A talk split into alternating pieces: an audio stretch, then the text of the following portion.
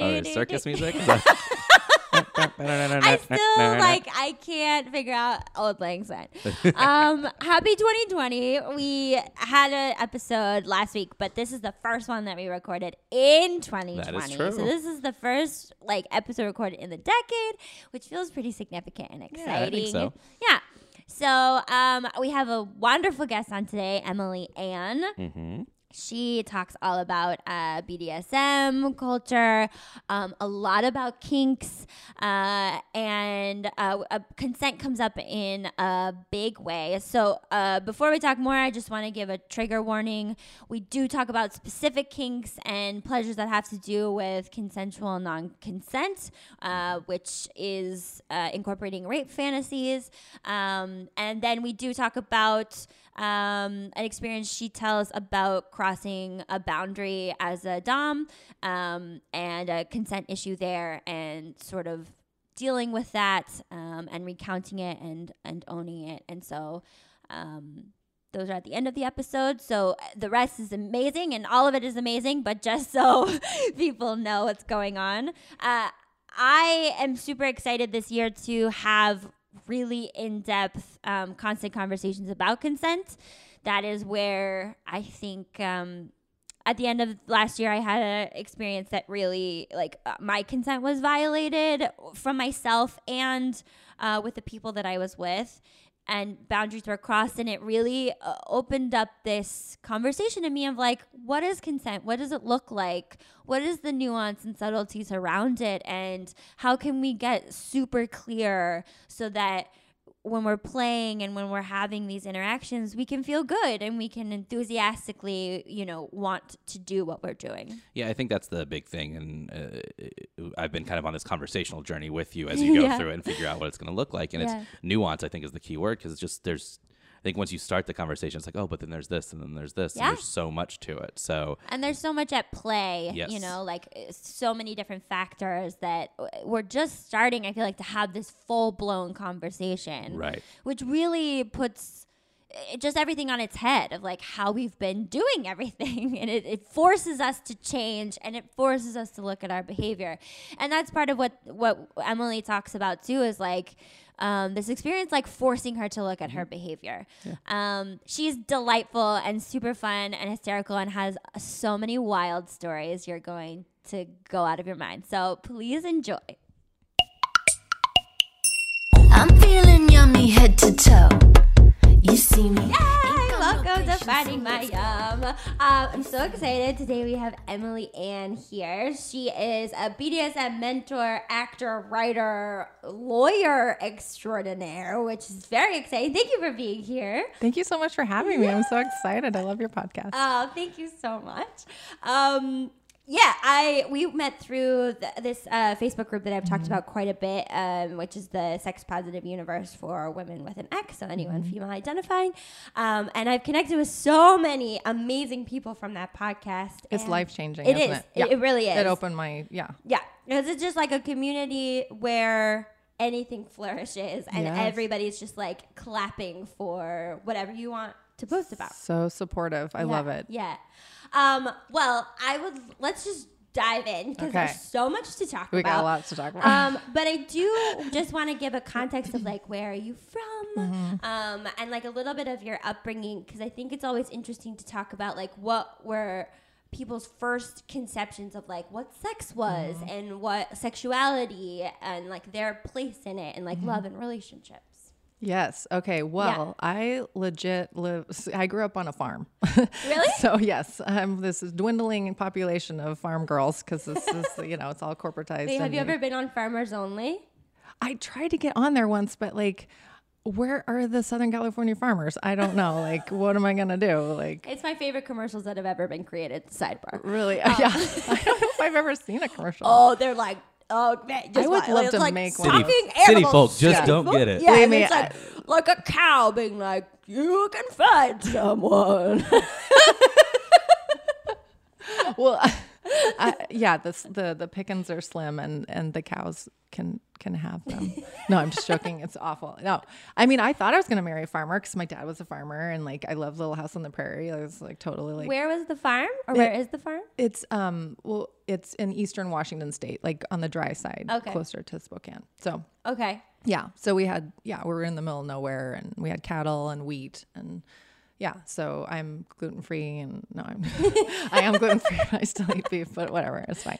Um, So like, so yeah i mean i grew up on a farm so my like i didn't have in a very christian community Okay. very um yeah protestant christian community um hard work ethic and and everything. Um so my i didn't i don't remember sex education at all. I think we had something in like junior high. I don't i don't even know what they taught us really except for abstinence. Growing up like th- in like that rural kind of community were the gender roles very clear then in that sort of old fashioned sort of way? They were, but you know it's interesting? As I look back now, it it um it had a twist because in the West, in the Western United States, women were given more autonomy because they had to basically pull up their bootstraps, their uh, corsets, and work alongside the men. Sure. So that's why like places like Wyoming gave women the right to vote early because they needed women out here, you know. So yes, there were definite gender roles. Um, I definitely felt like um, you know, I was put in a particular type of box and women were supposed to act a certain way. But at the same time, it was also encouraged to like really make something of yourself in a very masculine way. And I can get into like that um, as I, it's really much ties into my BDSM story is how much I lived in my masculine for so long as a lawyer. And like my view of power was the male. you know, man, Sure. men had the power. Like all the farms, still to this day, are passed to the men in the family, to the boys. Uh, very rare does it go to the the women. do you have siblings Um, I have a sister. Yeah. oh yeah. She oh so you guys in- broke the there's no man There's no man. So I yeah. I tried to be the man. I like I played little league for my dad. I was like I was gonna keep my last name because like whatever I don't know. Yeah. Um, we don't. i'm have to- still of that Are you in that? Yeah. yeah yeah yeah Yeah. yeah like staunch Yeah, I mean, I was a feminist before feminist was feminism was cool. I just want to make that known.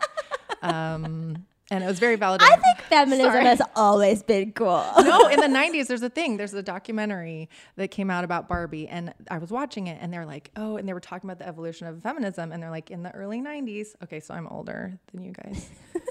beautifully We'll t- we'll talk. Thank you. We'll talk about that. But um, yeah, I uh, in the early '90s, it was very much looked down upon. I was called a feminazi, and I wasn't even that staunch. But like when I graduated from high school, I was voted most likely to succeed and most chauvinistic because they didn't have a name for yeah. So like reverse chauvinism. Yeah, it just came out of me because I I think I just saw myself more as like a ma- like well, I don't understand why we can't do this. Like I'd go to the math teacher who was also the football coach and be like, why can't a woman like try out for football? And he's like, I could let her play, you know, practice but not play. And I'm like, but I play basketball with the 5'10, the 200 pound woman who could kick anybody's, and you won't let her. Anyway, so we don't have to get into Yeah, that. Sorry. totally. But yeah, definitely there were roles. Yeah. Yeah. Okay. So then, so you lived a lot in like the masculine sort of part. Mm-hmm. So then, did you have relationships in high school and and younger and like? I mean, I yeah, I had pseudo like you'd said you said you were boyfriend and girlfriend. Hey, it's my- but no, um, I didn't really have a boyfriend, true boyfriend, till my senior year of high school. Okay. Um, but yeah, Were you Mm-hmm. sexually active? no. Mm. Um, it's too bad. Um, like when my ass was tight and high, Nobody saw. I didn't get to do it. Like okay, so I'll tell you, I had. So I thought I was gonna wait till I was gonna get married. Okay. Okay. When? How are you still religious? N- No, I'd say I'm spiritual. Okay. Um, What? How long? Like, were you? Did you identify as Christian throughout high school and Mm-hmm. Yep. beyond? Okay. Yeah, throughout high school, through college, and um, you know, I had that boyfriend in high school. Is like, you know, figured everyone. My parents went to college, met the man they were going to marry, married right out of college, and all my friends did that too. Right. And I just thought that was going to happen for me, and I didn't. It didn't happen for me. But I had sex once at on a dare at 19 in a fraternity house. That was On a I- dare? on a dare. Yeah. So this is all So like it was yummy. ego. To, oh yes, too drunk. Fr- no, it was with my ex boyfriend from high school who we had like this is like competitive. Like again, like I was in my mask and I was like, let's compete or whatever, and he just dared me, and I wasn't gonna like oh, back down. right. Sure. I won that one. Huh? Whoa. Lottery. Woo. Yeah, no. Um, sorry. Uh, yeah, I mean, it was not ideal, but I kind of laugh at it now. So I had that once, and then I figured, okay, I just screwed up this whole waiting till marriage thing. You know, I'll just like re regroup and like not do it. So I didn't have it again till like 25 Okay. like I didn't have sex again until 25 and then my dad passed and I got a boyfriend at 27 and then I had some sex and then we just stopped having sex. And I thought that's just what happens in couples. That's just what, you know, Sure. you do. And we were together 14 years and towards the end Whoa. towards the end, we had sex probably once a year. And I thought there was something wrong with me. I thought, you know, why? I mean, I must be frigid or like whatever.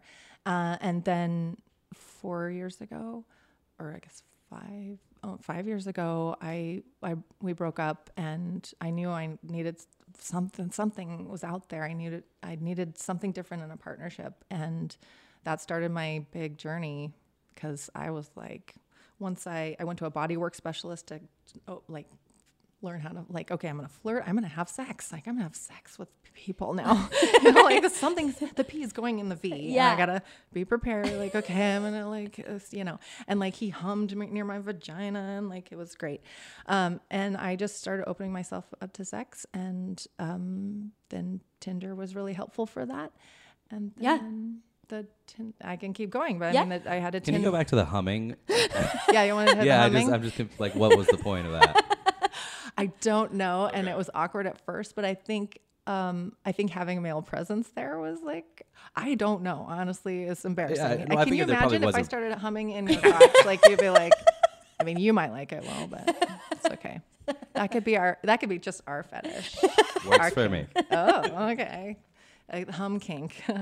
um, yeah, I don't know. Like, and he. It was like a spiritual healer, yes. and I like I am the shock. There's chakras, like you Mm-hmm. have your chakra and your genitals, and so I imagine it was Part in of order to like yeah. un- unlock it. Yeah. Do you feel so? uh, Were you a lawyer up until the end of the relationship? Then did you Mm-hmm. make a career change as well? Well, you know, I sort of did. Um, I kept doing some law work after I became an actor. So I moved in, to LA. Um, I went to graduate school here and, um, you know, trained as an actor at the same time. And I started acting. And so I there was a time period where I was a lawyer for most of it, and then I transitioned into acting and writing. Um, so yeah, I mean, I think, but most of our relationship, I was still in the legal side of things, majority. Yeah, I'm just curious. I guess was the start of the shift like did you feel like you got more grounded in the feminine side of you then and then it started to meld a little bit um, because i imagine the openings that you're talking about is almost incorporating this like dormant piece that's very valid and necessary for like a whole experience Right. I mean, I think what was happening is I was going ping ponging back and forth. Mm. I was like, okay, and then I'd anytime I needed to felt like I needed to control, I'd come back in the masculine. Sure. So, um, you know, I I think it was only once I left that relationship and stepped into the feminine, it felt really good, but I judged it. I think I internally judged it. Um, and so my goal now is really from experience um, to make the world a safer place for people to step into their feminine, whether it's Oh. male or female. sure Um, and I think that's, I mean, as an environmental attorney, that's part of what I see why the environment is being destroyed is being too much in that masculine side. So protecting and f- allowing a feminine energy to flourish is, it changed my life. So, you know, yeah absolutely so the you're writing a book right yeah, called my year of, my year of fucking dangerously. Amazing. um, and so does that begin like right after this relationship? Um, Yes. okay, so then what? So we're gonna talk about BDSM because you have a Yes. course coming up called BDSM 101. 101, yeah. Yeah. Um, so we're gonna talk about that, but like, what would like how did you even get into that aspect of it? What was like what was the the journey into that? Well, it was one Tinder date. Is that amazing though? No, no I, I talk about the legacy of play partners. I mean, people, you know, my current partner is getting the benefit of all my previous partners because. I learned so much about myself and things. So, yeah, it was the turning point that got me like a foot in the door in this world was a date I had with a Tinder, someone I met off Tinder, a male. And um, there was something happening inside of me, the way he was texting me and treating me the whole date and even through the sex. And i didn't know what it was. I was like what is this what is this feeling? And it was so fast um that i didn't quite understand it. And now looking back i realized that's the first time i realized i was kinky. So to make a long story short on the date you know he we went home for the first time and he kind of he domed me first you know he was dominant with me first and i enjoyed that and then um I mean, we can talk about anything on this podcast. Absolutely. right? Um, Yeah, There's going to be some things I'm going to discuss that aren't politically correct and can be triggering for some people. But um, if I can just encompass this in play, it's all, um, it is not real. It's all in context of play. But you know, at one point, I'm I'm on top of him riding him, and he looks up at me and he starts calling me mommy. Now my head is like, this is sick and wrong. But my body is like, hell yeah, we're gonna do this. It was feeling so good, and I felt really bonded. And I was starting to feel like a bondedness uh, in submitting um, similarly. So um, that's how I got started. And he told me about a site called FetLife. I don't know if you're familiar with FetLife.com. And I ended up getting on there and finding some really great play partners. And that's when I just started. And I was still dating people off of Tinder and, and stuff. Um, but that's when I really got into it.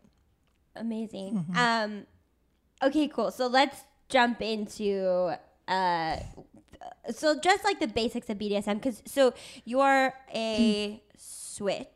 I'm a switch. You're yes. Mm-hmm. a switch. So I want to talk about what that is first too, because we haven't had a switch on. Oh. um, nice. you're a first switch. Oh my gosh. Yeah. I like being people's first. so.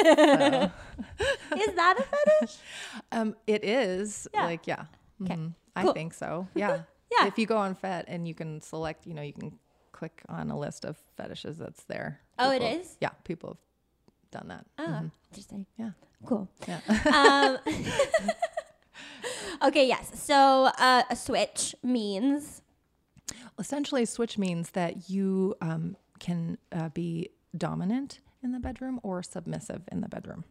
right. And does the play can the play switch midway? It can. I find it to be somewhat uh, confusing when that happens. So, um, but it does. It can switch back and forth. In fact, the very first time I had a session with my longest running playmate at the time, our first, and I've written about this. excuse me. We switch back and forth and back and forth, but it hmm. tends to get a little confusing because all of a sudden you're like, "Wait, am I baby girl or am I mommy? Which one am I right now?" Okay, wait, okay, yeah. There's a little, there's a switch that happens in your mind when you do that. So, Sure. but so usually I try to, whatever session is coming up, it's usually there's a beginning, middle, and end to it. And usually the talk is all one side. So I'll stay on the dominant side through that session.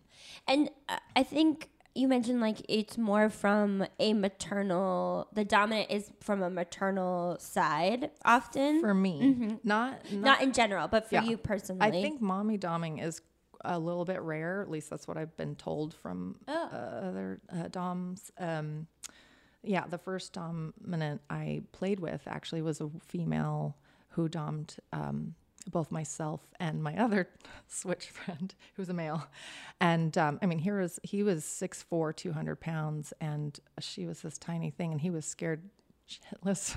And I'm like, oh my God, what am I walking into? He's scared. and she showed up and she's just like this nice person. And then, you know, the way she domed was very much um, a little more straightforward and sadistic. And um, I, I tend to be somewhat sadistic depending on the dynamic. So every sub dom dynamic is different. But um, I just tend to bond more through authority and it's a little incestuous and it's really kinky. So it's like Is it like DDLG, which is daddy dom little girl, um, but flipped then? So are they little boy or little girl, depending on what or whatever Right. gender? Yeah. Um, I mean, I, I dom women too, and I usually call them baby girl. Um, but with the men, uh, male embodied people, uh, you know, it's called age play. okay. And I don't, I haven't really seen, um, they're more like teenage boys. okay, if that makes it any better. you know, like mommy's, you know, is kissing, you know, tucking him in good night and like, don't tell daddy. And like, okay, well, anyway. Um, yeah. So, but, you know, um, pegging them and, and tying them up and, and, you know, having them do things and, and having control of them is very much a release for them. Um, but yeah, it is, it can be the flip side of that. Yeah. It's similar to that, but not every, you know, the DDLG isn't necessarily an incestuous. I mean, for example, Right. I love calling a dominant daddy, but I don't. There's no incestual feeling at all in it. I never called my own dad daddy, just dad. Yeah, I mean, so I- I never really identified until this relationship. I just told him the other day. I'm like, you know, the DDLG stuff with you is, is getting into some really kinky area for me, which is not my norm with a dominant. But it's just authority. Mm. It's just yeah. And then, in terms of being a sub for you, is there a particular experience that you enjoy, like dynamic with that?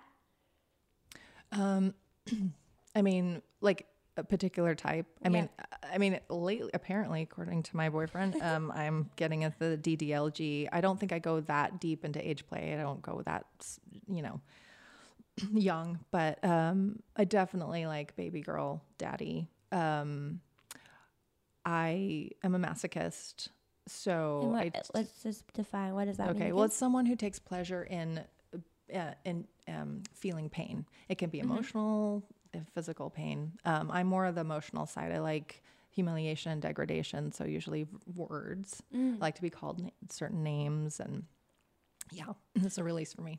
Um. So, okay. So, just to for like when you're doing like a BDSM 101, what are some of the like core pillars before you embark on any kind of session or play that you implement or that you you help other couples or individuals implement so that it's a safe playing space for everyone involved? Yeah, um, sure. So if we're gonna, so BDSM stands for bondage, domination, submission. Sorry, sadism, masochism, and then the S also can double with submission in there. Um, but um, let's say it's a dom sub session. Okay. Um, because sometimes you can have top bottom play that doesn't include a dynamic of dominant and submissive. So What does that mean? okay, I'm sorry. I'm I was so trying to answer your question. No, Okay, I just like what Okay. what's the dynamic if there's not a dominant and a sub? Well, okay. So a top can um, inflict some, like, I don't know if you've ever been to um, a BDSM club or seen some impact play. Yes. Yeah. So sometimes, so the top is the person literally acting onto the bottom. So the bottom is more like the inanimate object in a way, and the top is, you know, um, putting this, spanking them, or you know, uh, flogging them, or doing something.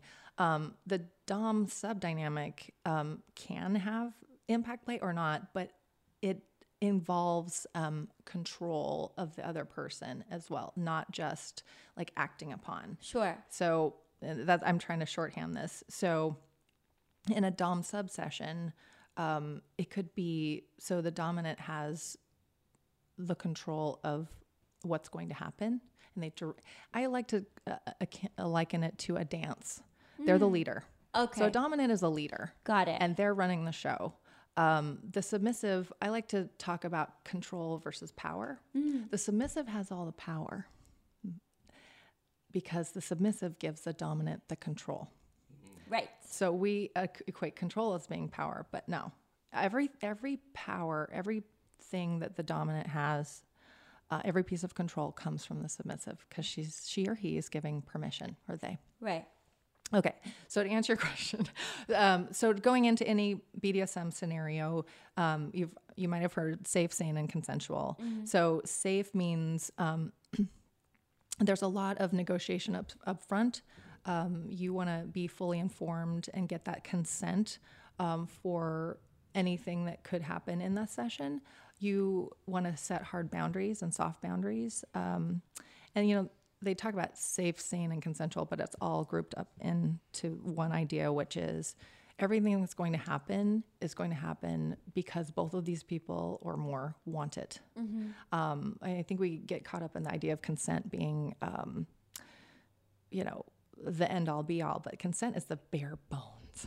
Right. we want people to Enthusiastically yes. say fuck yes. Yes. Yeah. We want it to be a hell yes. And sometimes things, and we're going to get into some of these kinks, but, um, you know, you might not have, you don't know if you like something until you try it. Right. You could have a, a lot of people have fantasies in their mind and they think, but once they act it out, it, it doesn't really get it, that get them going or they don't like it. So like we have on our website, we have a, um, a kink list that you can go through and say whether if it's a yes, a no, or curious about. And if there's areas where you're curious about, we haven't tried it, you might be willing to try it uh, and see if you like it Right. you know but you have the the dom or the top needs to know that you um that that's a area a gray area. So they have to be really careful. What are soft boundaries and hard boundaries? okay so it's similar to what i just said about curious about. Um so um let me give you an example. So a hard boundary is meaning don't even don't even go there. Don't approach it. So let me think of a hard boundary. When i first started um i did not want anyone to strike my face whatsoever. Like no like little bit of pats little no just you got to stay away from my that's hard. That's an absolute no don't Got it. even try it. So as you start to play with um, a playmate um, they can sometimes they want to push your boundaries. It helps you sort of grow and like um, expand your sexual horizons. But a hard limit means you're not going to push that boundary Got so a soft limit might be so i'll give you an example of a. I'll call it a soft limit and a curious about i was not really interested in waterworks um, which is golden showers Which is urinating, Okay. being urinated on or urinating some. But my dominant at the time really wanted to do it. And I thought about it and I checked in and I thought, you know, I'm not anti, I'm not like averse to it. It just doesn't draw me. But he really wants to do it. So I'm willing to try it. Mm. So I'm going to try it once. And we had a session and he hauled me into the tub and I was nude and we had already, you know, had part of the session. I was already sweating. And so I was kind of cool. And he stood over me and he was like 200 pounds, six, four, like Adonis. And he's like, and I'm just like kneeling there. And he just started peeing on me. And it was this act of domination. And it, I loved it because it felt like it was a sensual thing. It was like warmness on me. And like he was so into it and it was making him so happy. And I, it was, um, it was a great bonding moment. And then afterwards, like he took me into the shower and like lovingly, like, you know, washed it off before we continued to play. And that was a nice break in the action because he was really hardcore and sadist. So then I got, you know, pummeled the rest of the time. so, um, so that's an example of like, oh, okay, it's not my favorite kink. Uh, never tried it, um, but I'm not averse to it. got it. Yeah. And a hard limit for that was I said, it will not go in my mouth. Right. Got Yeah. it. And he wanted to do that, but I'm like, nope, we're not doing it. So, although we disagree to this day whether or not it actually went in my in his mind, it went in my mouth. Like, no, I know for a fact because I said no. it was just on my chest, so it's fine. Yeah, um, yeah. So that's an example of a of a hard limit, soft limit. Uh, yeah, and I have a kind of a funny. Um, uh, waterworks story that I can tell you later after. Okay, cool. We're gonna circle back around to that. Yes. Um, so before we get into kinks, in terms of just BDSM, there's a lot of talk about. Um, you know, it it can be really healing Yes. for um, a variety of different things, but um, you know, you can work things out in the body, you can release things in a safe space, you can work through trauma. Um, so I'm curious if you've had similar experience or if it if it has helped you in that way. Yes, actually. Um, I mean, it can be very cathartic. Um, I didn't, you know, there were times where I, as a submissive, I, you know, when we took it to a place that was pretty hardcore, like at one point, um, I was hogtied and face fucked until I was bawling. And it wasn't personal. There was nothing I was thinking about, but it just was, it was like six months of therapy. It just came out of me. And because my partner and I had played together for so long, I could, he knew that he could keep going because I had a safe signal and a safe sign. Um, so that's an example of like something, if you need to release an emotional release, sometimes we're taught not to cry, not to emote. Um, it can be that. I know that, um, you know, there are therapists who send some of their patients to professional dominance. Um, I'm familiar with, I've heard stories of one dominant that, you know, is a male and would, um, was sent people who had had some past sexual assault uh, trauma, and it was a way for them to re sort of re-experience it in a positive way. So- Reclaim it. reclaim it yeah that's a good word for it yeah, Yeah.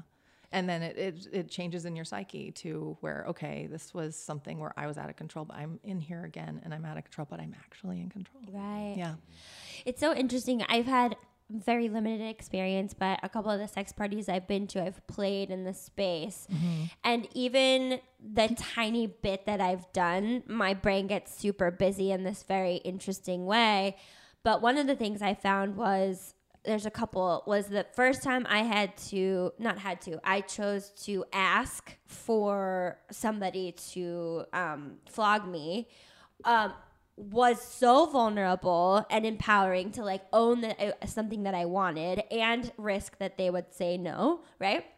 And then having somebody accept that they would do it was the next step of like okay that's exciting and empowering. And then the third step was when it was happening a lot of the brain mumbo jumbo that was happening was like trying to please the other person where I was caught in this thing of like I've asked for this I'm in control of this experience. This person is not concerned about like how, like if I tell them to stop that's okay right? But my brain got busy in like people pleasing and like showing other people that I could I don't know like do whatever.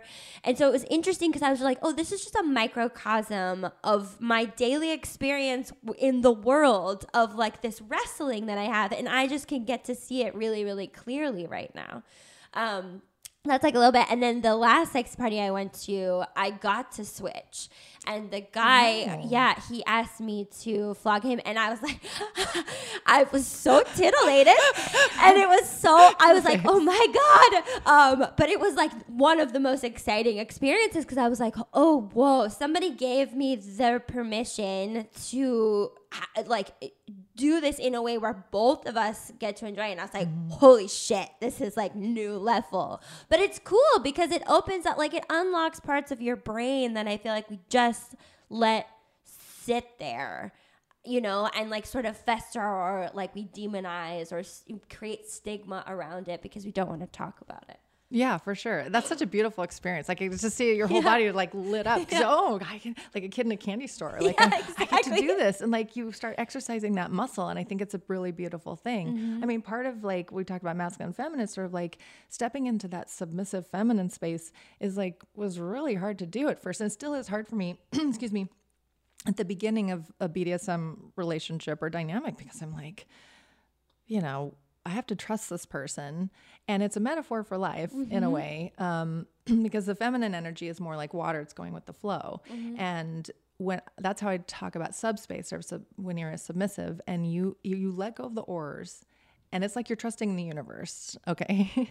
I mean, not that, you know, but let's say it's a man or a woman, doesn't matter. Um, that logos is in control and you let go but you've given permission for everything to happen and it's a really empowering place Right. because you're i think we're not we're taught not to do that we're taught not to step into that real submissive place it's not socially accepted much anymore you know and for i mean it's hard to go there because we get trampled on Yeah. you know as women you know if you're submissive you it's taken advantage of you know Yeah, absolutely. but that's why I like the idea of play. Like sex is the area where adults can play. It's the our last, you know, passion. Like we can play. Yeah. And like role play and all that stuff comes into play. Um, the other thing I wanted to ask about uh, is there's no linearity when it comes to let me ask a question. I'm making a statement. No, Is fine. there linearity when it comes to the play that you've experienced, or even in BDSM? Because I think one of the big things that has come up on this podcast is that especially for me, I've used to think of sex, and it still am sort of in that framework of like it's linear, and it in a hetero sort of um, interaction, it begins, and then the end is the male having an ejaculation, and that that's that's where we're going. We're going from point A to point B, and that's it. And so I feel like BDSM encourage and encourages a nonlinearity of like exploring the space with within, and whatever the end result is, it's not this um, coming or you know like sort of uh, orgasm. Right. That's a good point. And, you know, I was thinking about it the other day is because I did so much BDSM, I got to a place where orgasm was never the goal for my play, my sex, you know, and it was, it's a very freeing thing. And you're right. It's not a linear, necessarily a linear um, space. There's whole, di- that's the whole thing of kinks and different things. You know, before you do a scene, you talk about all the, the different things you might want to try or do. And then the dominant or whoever's leading the scene files those away and it's almost like improv. And then like you might hit those things. It's you know it's like jazz or like you might hit those things. What other metaphors can i ha. you know i'm a self-help junkie so a lot of times i relate like bdsm stuff to like self-help. It's kind of dorky but anyway. But yeah it's sort of like you um that's a good way to put it non-linear. Yeah Uh, let's talk about kinks. kinks. Let's get kinky. Um, okay, I wrote a bunch down. So one that piqued my interest a lot is breeding because I have never heard of that. Or breeder, breed, You know- breedy. breeding. Breeding. Breed. Um breeding yeah i think there's uh my boyfriend was saying that there's a show called breeders. He keeps seeing a sign for it. I gotta figure out what this is. I'm i'm hoping it is what i'm ta- about to talk about. But breeders are people who get turned on by the idea of procreating. That's a short way of putting it. So like uh, you know i'm you know see people on fet uh, FetLife and they'll be like i want to i want to I'm gonna say this in the most bro way, but I want to shoot my seed inside you, and it's a way of like um, just extension of a kink where you know either the receptor or the person ejaculating um, just get off on the idea of impregnating or being impregnated. Is there is there communication then around uh then like what that would look like next steps and Yes. do people actually get pregnant? Both. So mm-hmm. I, you know, I try to participate because I can tell when a kink pulls me from the inside. So I could say, oh, mm. okay, this is like pulling me. But you know, the people I started talking to about it, we'd have to.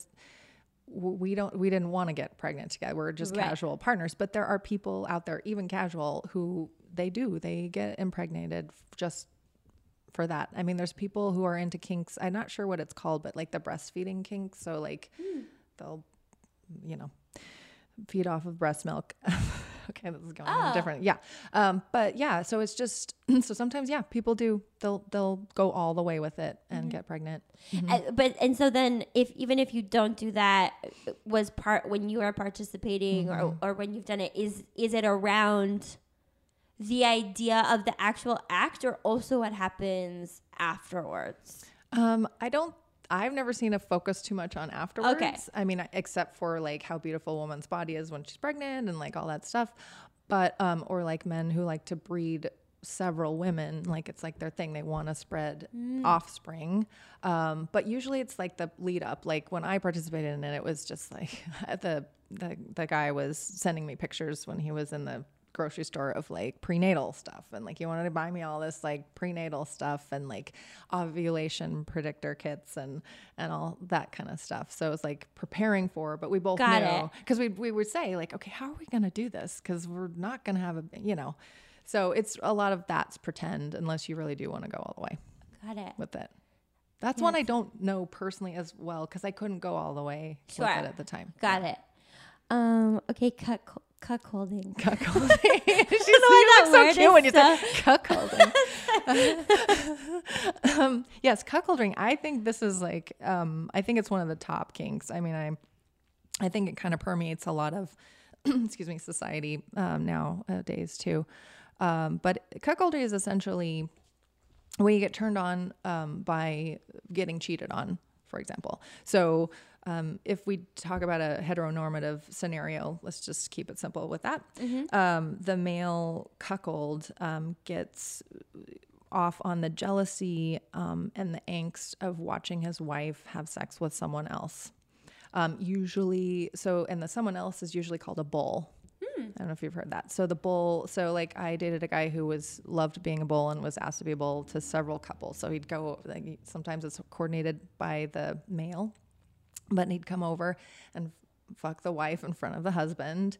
And it was sometimes it's a way um, they might be into the humiliation of it. Um, and a lot sometimes they the husband will want like a bigger, stronger man to to you know there's something in that too so and then the woman it's like i think there's a power element to that too and it also makes uh, for me personally it's it's a way to celebrate your femininity and like that feminine strength um uh, yeah Have you participated in the scenario then? Like, were you? Mm-hmm. Yeah. yeah in a more casual way in a in a lesser um i wasn't married or it wasn't like a full blown it was kind of a boyfriend Commitment. yeah commitment but um yeah uh Does it ever, for the heteronormative sort of idea, does it switch or is it primarily, is this term only related to like the male watching the female have sex with somebody You- else? That's a good question. I'm glad you asked that question because it can go both ways. Okay. And I actually now I'm realizing because now I'm in a relationship with a man, um, and it's committed, and we haven't opened it up yet. Um, I fantasize about him fucking women. Like I'll see a woman down walking down the street, and I just, um, I think it's because he's so sexy, and he is, um, he's like a Ryan Gosling, and I don't know how in the hell I pulled this one, but well, actually, I manifested him because I wrote a partnership list before. Anyway, um, it was kind of cool, but um, yeah, so it can run that way too. You can be a cuck. The cuck can be the the female uh, the cuck is called the person who, gets cheated on. Let's call it Okay. air quotes cheated on. and does this, Um, it takes place all within, I guess there's different scenarios, but uh, like as far as you've done or are aware of or you're interested in, is it all in the same room? And so it's not, it, you, it's like seeing it happen. Sometimes, sometimes it could be um, a, a man who really loves knowing that his wife goes out and has sex, and like he'll learn of it. Um, she'll come home and tell him about it. Got it. Um, I mean, a big thing, like if you want to throw in like an even kinkier part, like a, like a top top thing to do when you're cuckolding is uh, the top five activities to do um, is you know the guy comes in the wife and then the husband cleans up with you know cleans her up down there Oh, like licks okay. her you know eats her out and yeah Oh, you guys are oh, both staring at me like I just had. It took me a moment to get sorry. like a I was like trying to find of a like way to what say that it. meant. He goes down on her and like has to he has to lick up the cum and you know the aftermath of another man inside his oh. woman. Oh. So yeah, I had a partner who wanted to do that. He actually before we broke up, he wanted. He's like, I'm gonna take you shopping, and I'm like, okay. And like let's try. That's a kink. That's a new one. Um, and he goes, I know exactly what men like, and I'm gonna get you all like dolled up and like you know nails done, everything, and you're gonna go on a date with a guy, and then you're gonna bring him home and have sex with them, and then like I'm gonna lick you up afterwards, and yeah, mm-hmm. yeah. And this is a very alpha man, not very um, you know successful man who has a lot of things and a lot of success in life, but I think this drew him in a masochistic sense. So I have partners who uh, like to play with me with another man. So uh, I have one in particular who's mostly submissive, but he's a switch as well, who is a friend of mine, and he's the one who got me onto FET. And he had been trying to suck cock for a long time. Yeah. And he was like, he wanted me to dom him to do it. So it takes that, per- that sort of gives permission. Got it. And Yeah. he's, you know, he lives his life as a straight male. I'd consider him a hetero. Um, but he really wanted to do that. It was something he wanted to do. Yeah. And um, so I, yeah, I've, I, I enjoy that. I enjoy watching two men enjoy each other. Mm. It's like a ball of masculinity right in front of me. I mean, it's like just like exudes everywhere. I love it. It's awesome. Um. Okay. So, Okay. uh, pegging parties. Pegging parties. Oh, what was hot wifing? Actually, Oh yeah, hot that was a wifing. part of okay, so yeah, you talked about different scenarios. You're like, do they watch it? Yeah. So I love hot wifing. So it's um, sometimes it's grouped with cuckoldry, but I kind of feel like it's separate in the sense of um, a woman who goes out and I mean, she really okay. She's a slut. I mean, she just wants to fuck every, you know, um, and the man really takes pride in his wife um, doing that. So it's not the humiliation part. It's more like, and sometimes the man can be more controlling about it, and sometimes the hot wife can. You know, I had a friend who started to get into this, and I was like so excited because um, she sort of flourished in the uh, the male attention inside a committed relationship. She got male attention, and it fostered their um, sex lives. So, yeah, it's like that's a fun one. yeah. Yeah. Um, consensual non-consent. Yes. CNC. Yes. Um, so, uh, and again, this is a sensitive topic, and we're going to talk about it. It's rape play. So it's play rape. Um, there are studies that show that uh, a lot of um, female embodied people have uh, rape fantasies. Uh, we don't talk about it much. The word rape is a really hard um, word to use, but a consensual non consent means that you set up a rape scenario completely because you want it. It is not just consensual, you wanted that. So, um, for example, I don't do, don't try this at home. um, I set up. I had been texting with a guy off of FET for a couple. I think it was over a year, and we just never got together. And one of our kinks that we wanted to try was CNC, consensual non-consent. But you know, he was never in town. It just never happened. Then finally, we're like, okay, we're going to set it up, and it took a tremendous amount of time to set it up. But essentially, I he came over in the middle of the night and broke into my apartment and forced himself on me, and it was amazing. It was awesome. It was the most like erotic thing ever. Side note if you're going to choose someone to be your rapist, don't choose someone that's like hotter than 007 and has a British accent. I didn't know he had a British accent before he came over. And like, so part of the time I was like, I, I mean, I was fighting him off and like trying get him off. And then he'd like talk to me and I'd just like melt and be like, oh my God. like, I mean, he was like six three and like ripped. And I'm like, your pictures did not do you justice. I don't know what is your, anyway. But um, yeah, we had a lot, we set up a lot of um, safety hatches for that. I mean, ahead of time, he, I had him communicate with a, my friend and give his full name and like um, that sh- she had to be checked in with and all that sort of thing. You shouldn't do that with someone you've never met. Um, I just I just got lucky and I had enough. We had if we hadn't texted for like over a year, um, and he's in the industry and so I, I wouldn't have done it. But we got to a level of trust that yeah. But yeah. Got it. I didn't know that that was where we were going with that. I'm not Oh, gonna lie. sorry. No, I I love it. I like I don't know why my head was like Where did you think we were gonna. I don't know, be- man. My brain is like Disney. seen- yeah, consensual non-consent. It was like Disneyland. Yeah, no, but I mean, it is just play. It is just play. Right, right, right, right. Yeah, and um, you know, Do you use those terms?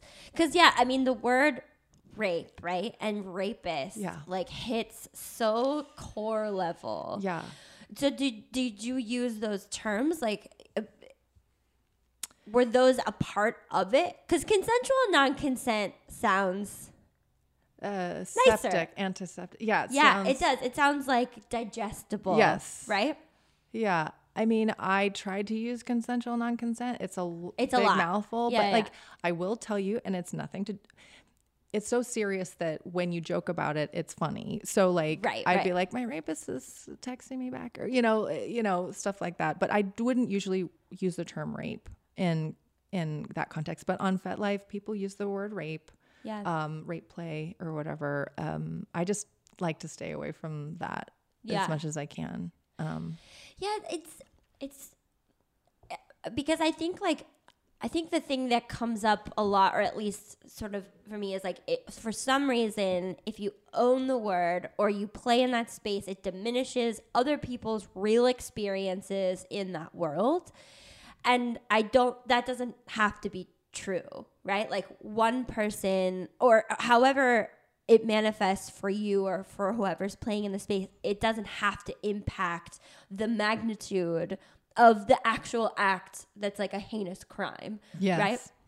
Um, and I think that that's where we have like such like innate like that we can't have that conversation around it of like this is objectively horrifying.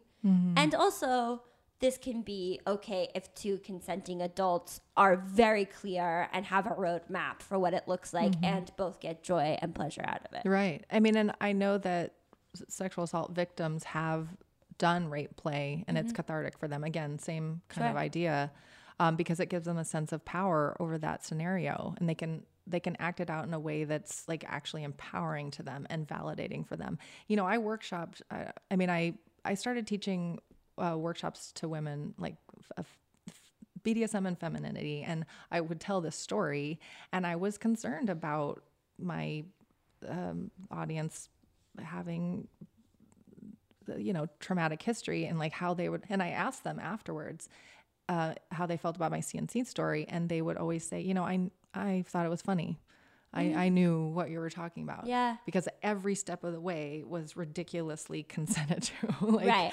every And mapped out. yep yep Um, so I just want to segue then into uh, because this year I think consent is going to be like a huge component of what I want to talk about. Um, that's important yeah, it's really important. And I think in the media, it's really coming up in a very, very big way. The subtleties of what it looks like and um, rape culture in general, um, in, and the pervasive environments of unsafety.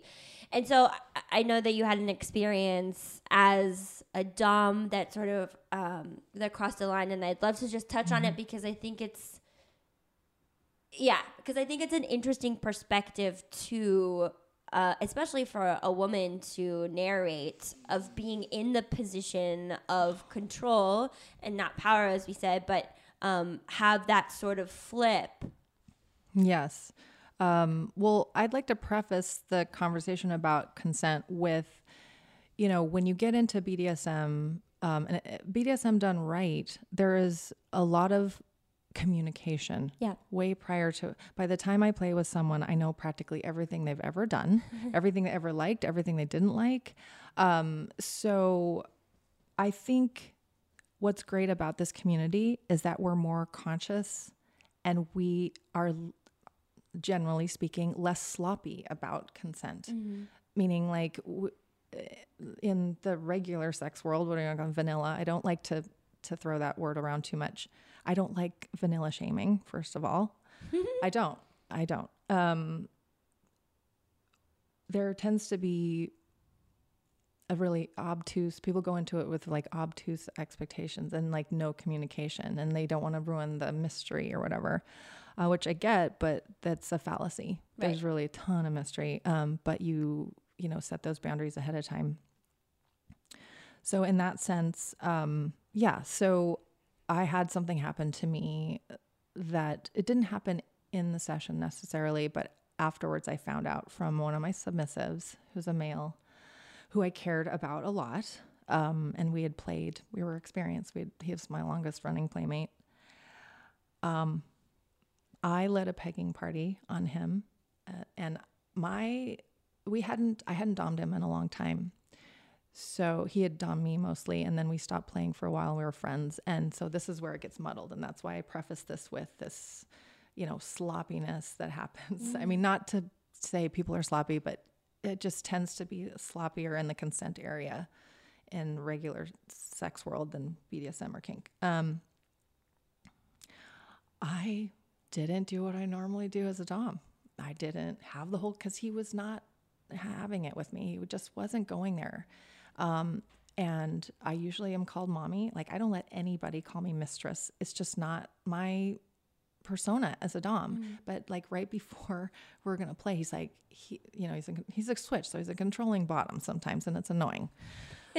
you know, it's just like this is all set up for him, and he has, has to control it. And I didn't, I didn't stop and go, wait, let me use my tools here, and like, do I want to be? like, No, I'm going to be called mommy, or we're not doing it. I didn't do that. I was like, oh, okay, I guess this one time I'll let you call me mistress, and you know, and then he's like, he gave me some boundaries that I don't remember exactly what he said. Mm. So I slipped into doing what I normally did when I dommed him in the pegging party, and it was a dynamic I'd never been in before. I'd never led really a pegging party, and I hadn't played with him in a while. And so this is where the sloppy gray area got in. And we're both experienced. He knew how to use a safe word. And so I found out later that he didn't want me anywhere near him. He didn't want me touching him in a sexual way. All he wanted me to do was tell the women what to do to him. There were four other women. And so a pegging, let me just preface this is a pegging party. I haven't talked about this in a while, but um, it's going in the book. But um, a pegging party is essentially a bunch of women gangbanging a, a man or a woman. I guess it could be either um, or non-binary, but essentially, pegging means you're using um, a dildo or strap-on to enter um, someone. In this case, someone's ass, and uh, it was fun. We tied him up. I thought everything was going fine. Uh, there was something inside me that just didn't feel right, and I did some things with him that was just normal part of the group. Um, and um, I left, and everything seemed fine. And a couple months later, I was like talking to him just at brunch, and he said, You know, I was talking to my therapist, and you crossed a boundary. You crossed boundaries with me in that pegging party. And and this is the part, this was hard, this next part. and he said, I felt as if I was being raped and as if a quote, dirty uncle was molesting me. Whoa. Yeah. So there's a whole backstory to our relationship that I won't get into. It's too long. But the point is, I felt so much shame. I started bawling. I had to, I saw three different therapists that week. I was crushed because this is someone I loved and cared about. And they were basically telling me that I violated them. And every person in my life that I turned to, even BDSM, peop like eh, women in BDSM, they all said the same thing. They discounted his experience didn't bel and I said we're supposed to believe victims and you know what I had so the only thing that calmed me down was that I went back to my tr- my own training and I sat down and I wrote what I could have done better in the scenario and I learned from it and that made me feel better. And he he got he seemed to get over it really fast. Like I think he was using some words that maybe didn't I don't think he felt as intensely the words that he was saying but I took them very literally. Yeah. and it was hard as a woman to hear that I basically was not only um, not a woman, um, but I was a pedophile. You know, that's how I felt. And I, it was hard. it was very hard. And so it shut me down for a while. And it's been a long story since then. But I guess my point this is a long story to say that I felt um, shame, I felt defensiveness. I didn't want to believe that I hurt someone. And so in that moment, I realized, wow, this is what male or female, but typically men might that's why they get defensive. Like they don't want to admit that they hurt someone. Like Right. the, the good ones like i'm a good one. I mean i was doing the same thing that kavanaugh was doing. It was around the same time as the kavanaugh hearings and he was like i'm i was like i'm i was valedictorian you know like uh, i'm a good person. I Right, like you know, pulling like, evidence yeah, like, from other oh, did aspects. charities and like went to law school you know uh, whatever. But it was more like i i didn't mean to hurt anybody and all that stuff and i had to just put that away and go nope okay i own that and um yeah yeah. So the the interesting thing is that he never really explored why he didn't use the safe word when he knows full well. And when he explained it to me he said it was because he didn't i think he didn't want to be embarrassed in front of the other women. Yeah. so one of the things I could have done better, when again I hadn't done a group scenario, I should have had a conversation about a safe signal that was only known to he and I. Mm-hmm, Um, and that's some of the things I always tell my clients is uh, don't just have a safe si- um, word, have a safe signal. So usually red is a good safe word, I, I find. Um, but also like if you have stuff happening in your mouth, like a ball gag or the penis or something or a dildo in your mouth, um, you want to have something that you can use like a, I use a tap, like a quick tap Yeah.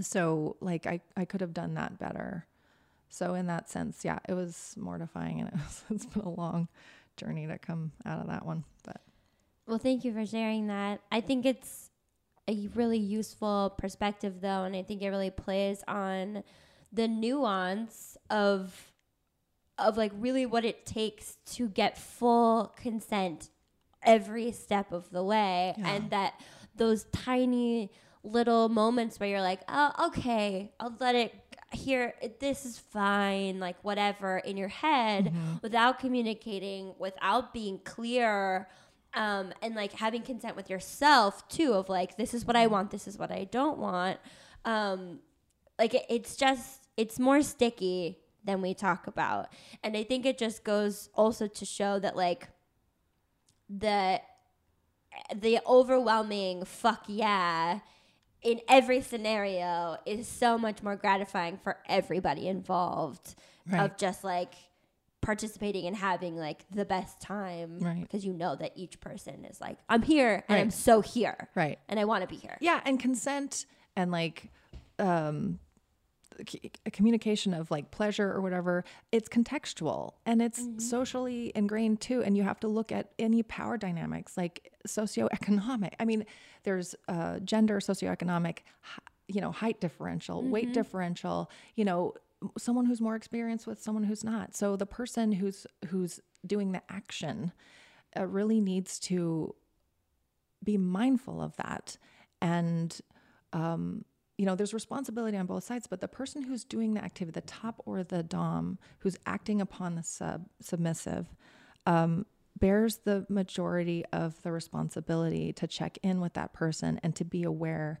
That's why like i don't ever like um, drink or do drugs. Like when i play um, i just don't think there's a you know, like having a cocktail before you start to loosen up, that's one thing, but like you've got to have your wits about you. You are the leader of this and um, you are responsible for another human being. And, and, you know, on the sub side, you know, your responsibility is to yourself and to check in and go, okay, is this okay? And like sometimes you can let things go past okay a- and just go, okay, okay, and go, okay, this is feeling weird. This is feeling weird.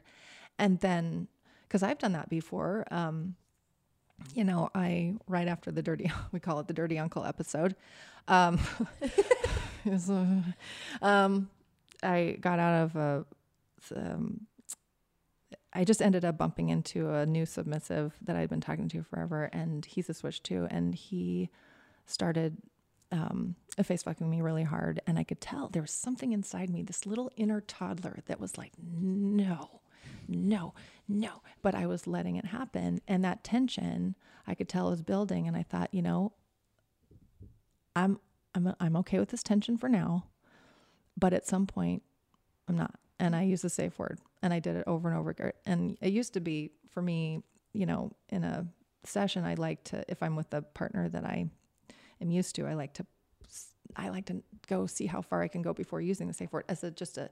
I look at it like an art or a sport. yeah But if that tension, if you can feel in your tension, and there's, it's too much, you just you have to put a stop to it, and then and then reassess, and then you can go back into it and try it again if you want. Sure. But um, it's a sensitive area Yeah. and there's a lot of responsibility and you know um, consent you're right consent is a big deal right now and there's a lot of verbiage thrown around with it but i think it's important um, that we believe people who we need to be able to say hey you did this to me and you know i didn't like that yeah I didn't like that. And then the person has to be in a space to hear it. yeah And it's hard. But you know, what we're asking the men in society to do is to just shut your yap for like sorry well you can open your yap but shut your yap for just a little bit Right. and just listen for a minute Yeah. just listen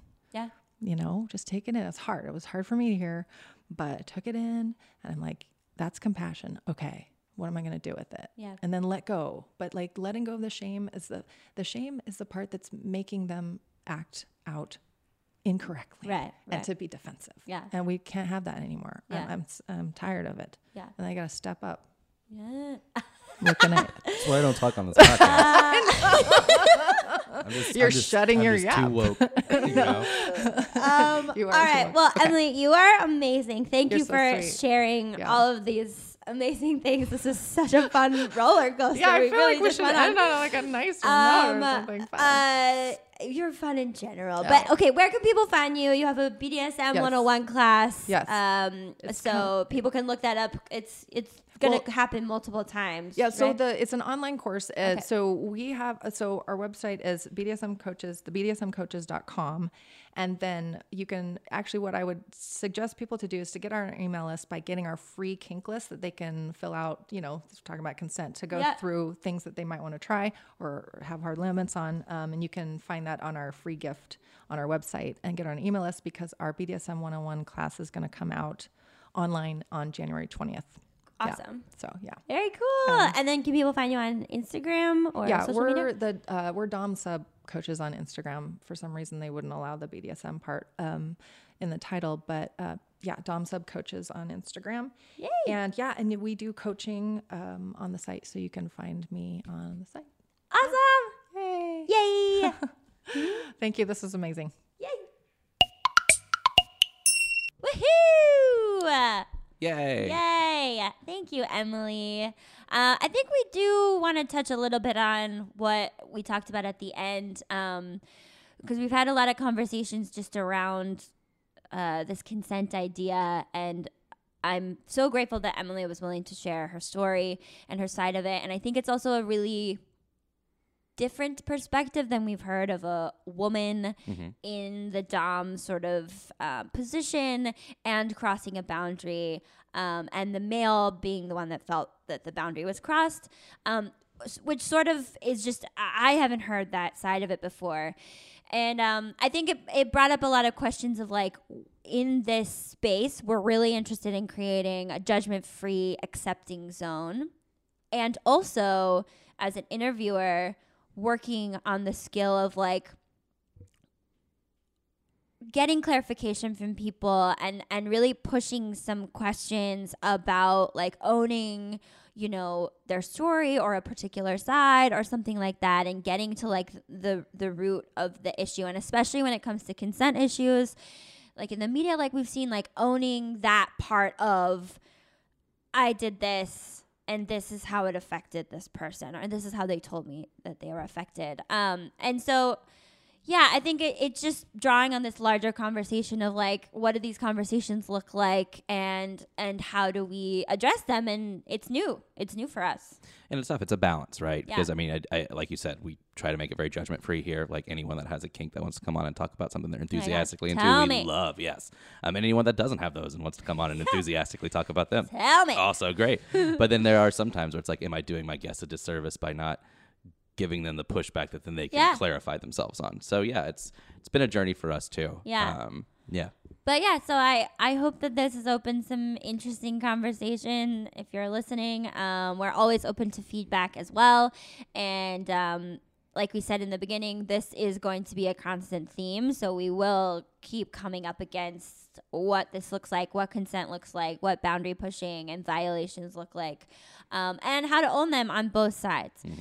So with that, please email us Yeah. uh, at our email, which Finding is my yum at gmail.com. and uh, follow us on social media at Finding My Yum Podcast on Instagram and Facebook. Twitter still to come.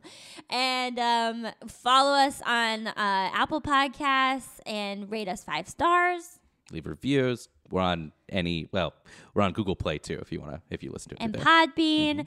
Uh, please share with a friend. The more people that listen, the more that we get to spread this message and have conversations, and we like it a lot. yeah. Yeah. Um, happy 2020. We'll see you next week.